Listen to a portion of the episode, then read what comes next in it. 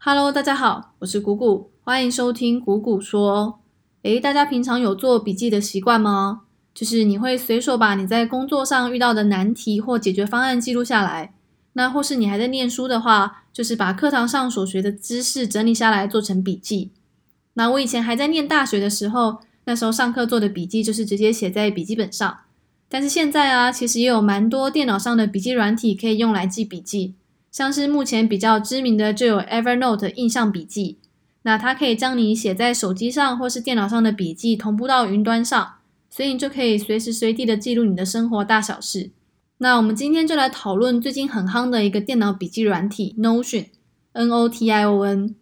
那 Notion 呢是戏谷的一间新创公司，二零一六年才成立，所以到现在也才成立四年而已，但是它现在已经红遍了整个戏谷软体圈。这个 Notion 红到什么程度？你们知道吗？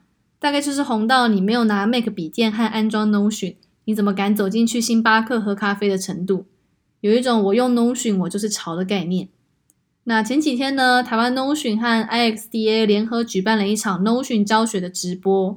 那这场直播的名称是“人生好难，用 Notion 升级你的脑袋”。那我也是看了那场直播之后，才完整的了解 Notion 的用法。才发现，哎，原来 Notion 还可以这么用，所以这集 Podcast 我就来帮大家整理一下那场直播中所提到的重点。那最后我也来分享一下我自己使用 Notion 的心得。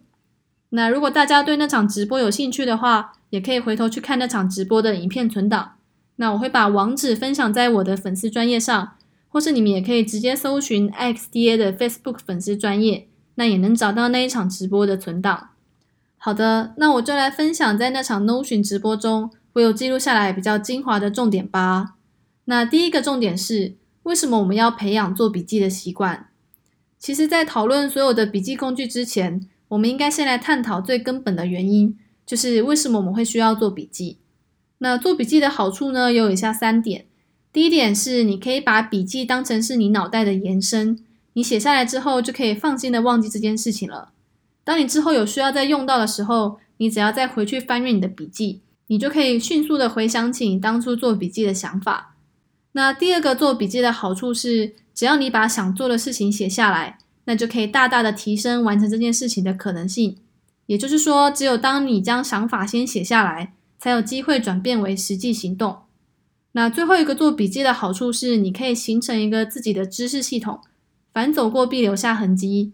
你每记一次笔记。你自己的知识系统就会越来越丰富，而且看过去的笔记也可以回顾自己，了解不同阶段的自己脑中在想的是什么。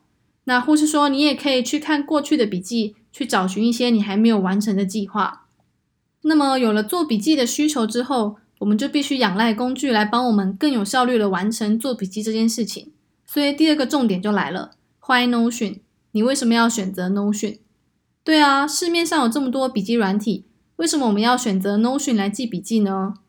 那首先大家要有一个概念，就是天下大事，合久必分，分久必合。现今我们其实会同时使用许多工具在帮助我们进行专案开发，比如说 Trello、Google Doc、Calendar 之类的。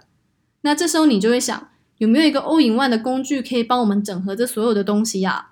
我只要打开一个工具，我就可以完成全部我所需要的功能，而不是说散乱在各个工具上。那 Notion 它作为一个 All in One 的 App，它就出现的很是时候。你想得到的功能，Notion 几乎都有提供。那可能刚好大家也厌倦了需要同时使用多种工具吧。所以 Notion 这样一个 All in One 的 App 一推出之后，就受到了大家的热烈欢迎。那选择 Notion 还有另一个原因，是因为它的自由度很高，你可以自己自定义每个页面的结构长什么样子。而且 Notion 它也提供了强大的搜寻功能。可以让你快速的在你的笔记海中找到你想要的内容。那么最后一个重点是，Notion 真的有这么神吗？使用 Notion 的同时，会不会带来额外的负担，比如说要收费之类的？那么关于收费这个部分，Notion 最近才开放个人使用者可以免费使用无限个 blocks。那大概就是作为个人正常使用的话，都是不用收费的。不过如果你们是多人要一起使用同一个 Notion 的 workspace 的话，那就会需要额外收费。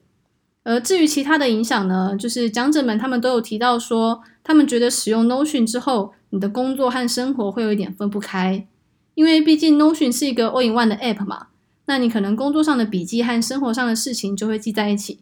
所以，当你在 Notion 上处理生活上的事情到一半的时候，突然看到自己工作上所记的笔记，那你可能就会跑去处理工作的事情，然后反而变成变相加班这样。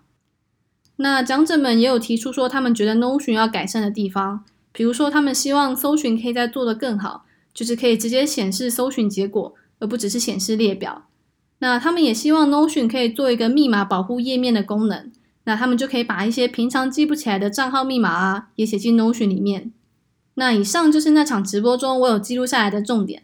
那我那时候听完之后也觉得，哇塞，Notion 太猛了吧！我还不赶紧来试用一波？反正个人可以免费使用嘛。那我这边就来分享一下我使用 Notion 的心得。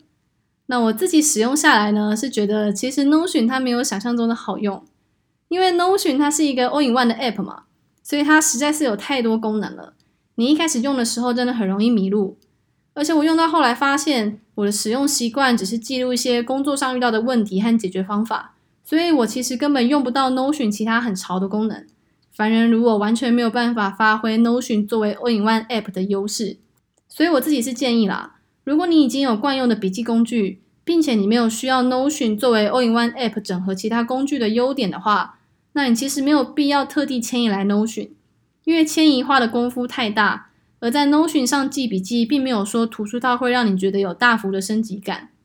那如果你是目前深受各个工具整合上的困扰，诶，那你就非常适合使用 Notion。Notion All-in-One 的优势可以用来管理你一天的所有任务。那如果你是还没有做笔记的习惯，并且你想要挑一个笔记工具来记笔记的话，那我建议你可以先尝试使用 Notion。如果你能够习惯 Notion 的各个功能的话，那相信你使用上会非常的得心应手。那你如果用到一半真的迷路到太痛苦，也可以考虑改回使用 Evernote，因为 Evernote 就是比较单纯的记笔记而已，不会像 Notion 有那么多的功能去干扰你。好啦，这一集就聊到这里。其实不管你要不要使用 Notion，重点还是要培养做笔记的习惯啊。整理自己的知识系统真的很重要。那喜欢我的话，可以订阅我，也可以到我的 Facebook 粉丝专业谷谷说按赞追踪。那有问题想问我的话，也可以私讯粉丝专业哦。那我们就下一集见啦，拜拜。